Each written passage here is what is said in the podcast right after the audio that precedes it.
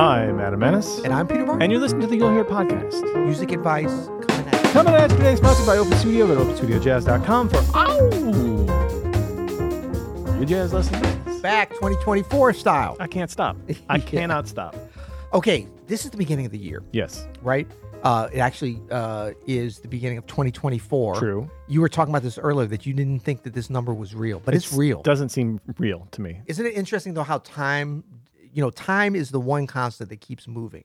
Yeah. And like you say 2020, I remember when I was like 20, 2000 never going to happen.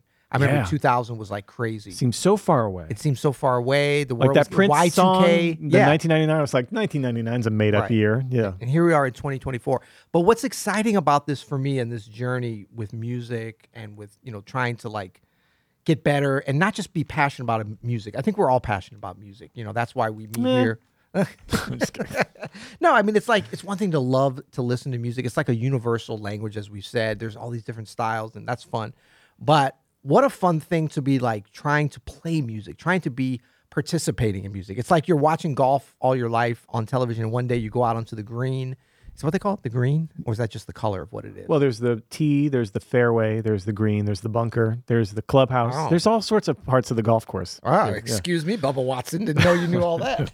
yeah. So, but it's like you know what I'm saying. Like you, once you go to participate in it, you're not going to be Bubba, Bubba Watson. Wait, does he play golf? Yeah, he does. Okay. Yeah. Is he good? Yeah, he's great. Okay, good. Yeah. So it was a good good analogy. Like you're not going to immediately, but you're going to be a golfer that day. Did he get in trouble? He might have gotten. oh, trouble. did he? Oh, sorry. know. I don't know anything about golf. I mean, neither. Yeah, but you know what I'm saying. So it's like once you step out onto the green with the equipment in your hand. Yeah. So like once we become musicians and we're going and thinking about things like what we're talking about today, uh, practice routines and stuff. Like it's really exciting, but it gets real. Yeah, kind of like real. the clock going to 2024. It's like it's real now.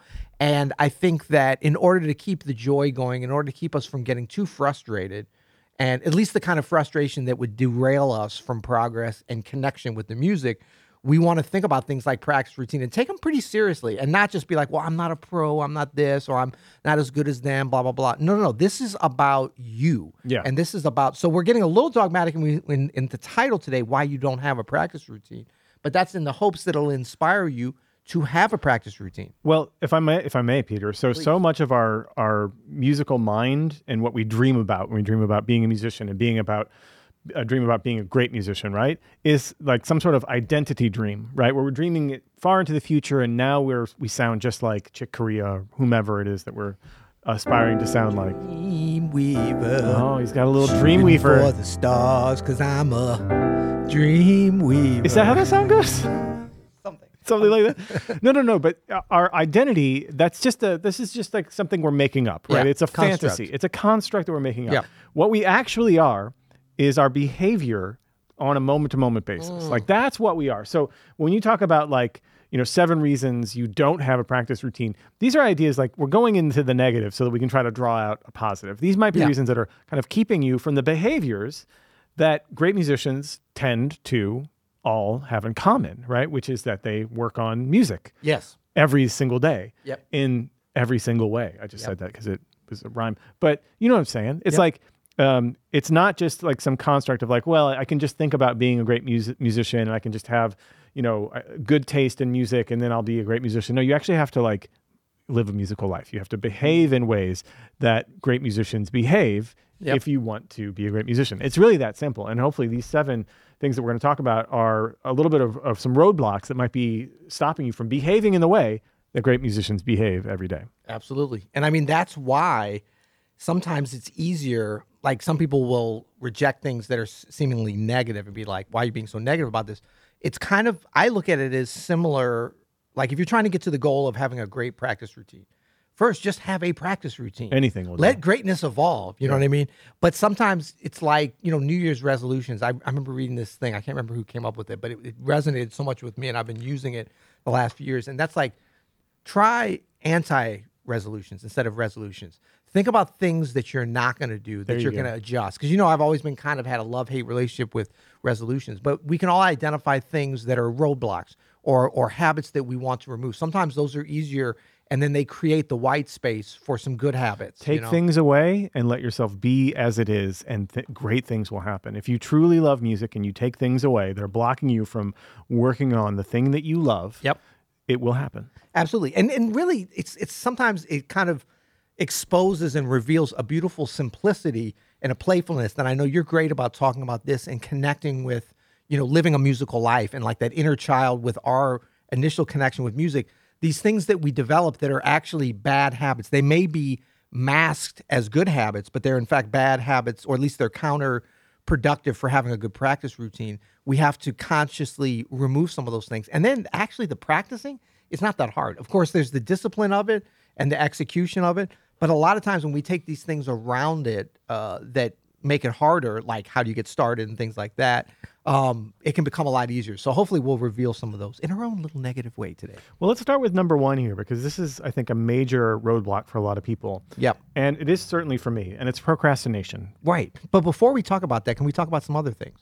Okay. Can we procrastinate before we talk about? I'm trying to show you an example Put of it, oh, you're gonna put it off. Yeah, I get. It, I got. It. I was a little slow. That's number two. Is how slow Let's talk about the weather. uh, no, yeah. So it's a great example, Peter. Yeah, of like you know you're you're you're wanting to get down to business. You're wanting to get to work, but uh, well, I got like three hours here, so I don't have to start right now, right? Right. I could just chill out, watch some Sopranos, maybe have a have a protein shake. I don't know what you drink, Peter, and then.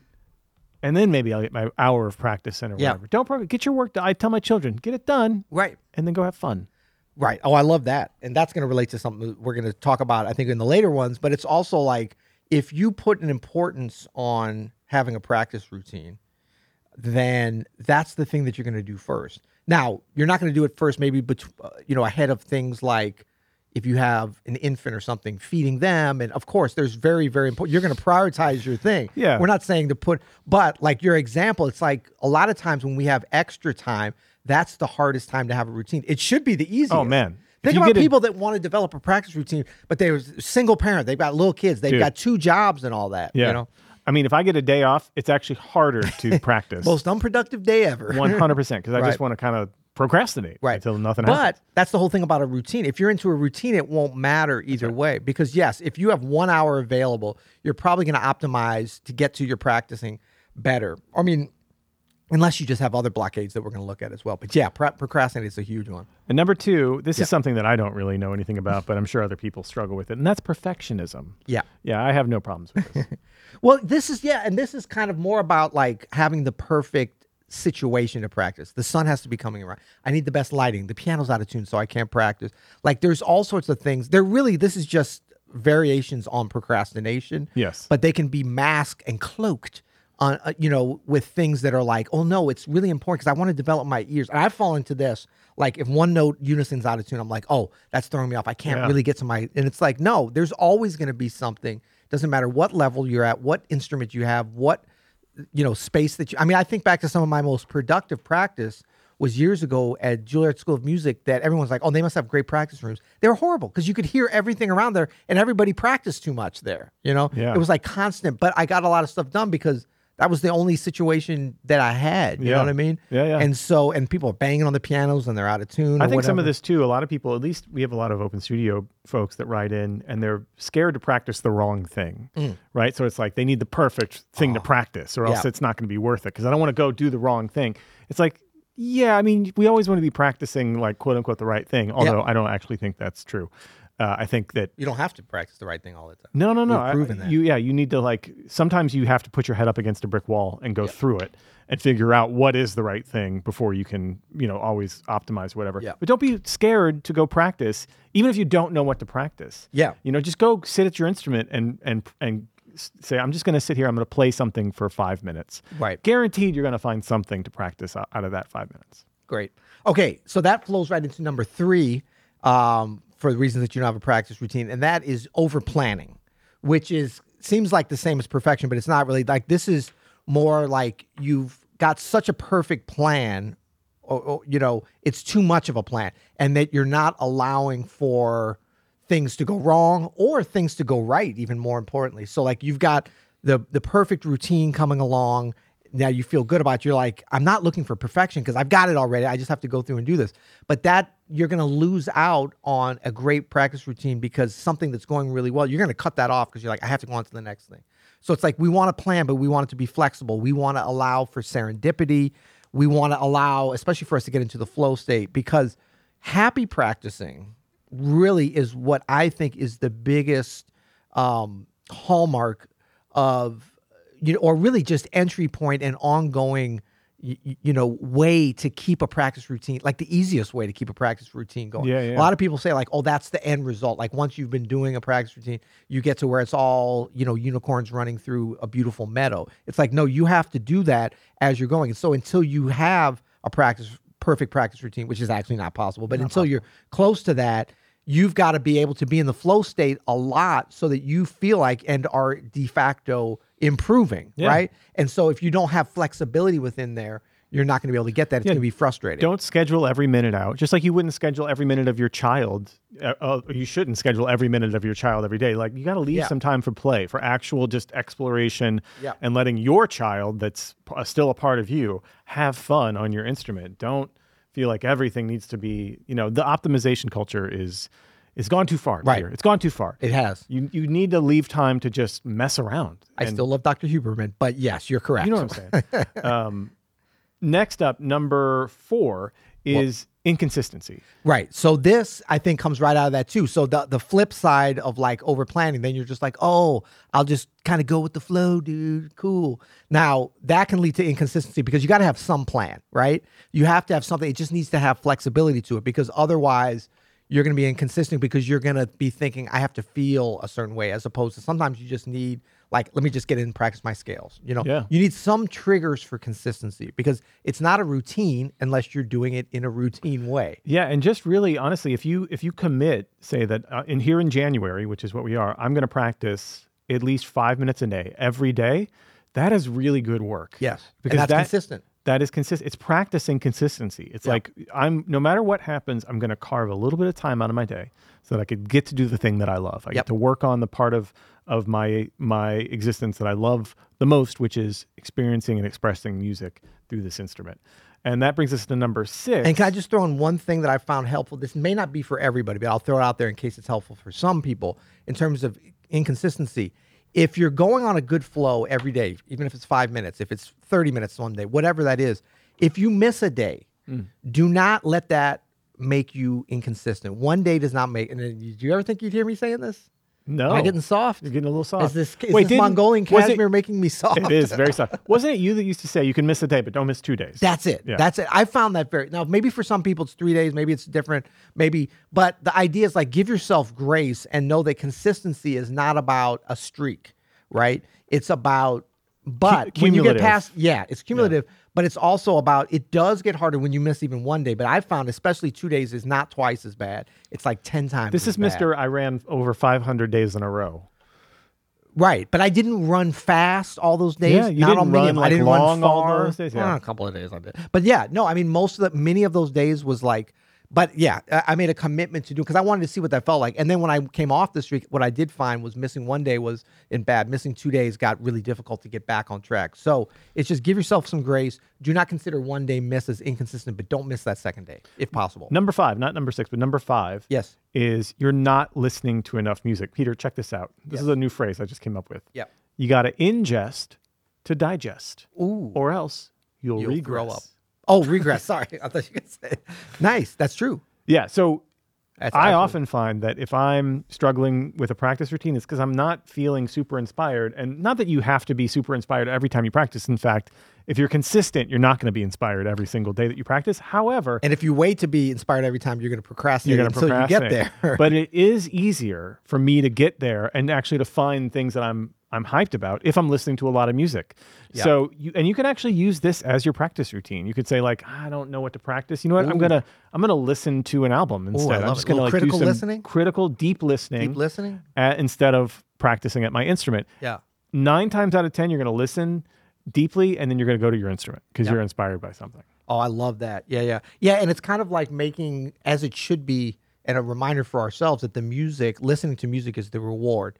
Whether you're listening to a recording, going to a live performance, playing yourself, like that's our actual the physical manifestation of our relationship with music is listening to it in real time. And so I think even like some of the things we mentioned earlier, I would just throw in there, make those as a reward too. That'll be sort of the antithesis of the procrast, you know, to keep you from procrastinating. Like say if you're listening to this podcast to learn about how to practice instead of you know what pause this now go practice and then come back and do this as a reward it doesn't have to be an either or but don't feel like you have to optimize everything. You have to listen to this podcast. You have to read another book before you practice. But but you can still do that and learn things but make that as an after like as a reward. Number six, Peter, yes. Overwhelm. yes. People, they get overwhelmed. that's right. They don't know, there's so much to practice. and that can kill a practice routine. It can be really, like, or they just are like, oh, I got um, this, these, you know, Jahari Stampley sounds so good. I'll never sound like that. Uh, there's too much to do. There's too much to work on. Whatever. Yeah. I'll just go play video games or whatever. So this could tie in good to when you're saying, you know, number five, you're not listening enough. Listen to something that's not going to overwhelm you, that's going to bring you joy. Oh, yeah. Because you could listen to something like Jahari and be like, oh my God, he's so young and so great. I, it's not worth it. But listen to something that you have a deep connection with that inspires you, maybe. I mean, maybe you're inspired by Jahari. I don't want to put. Yeah, yeah, no, for sure.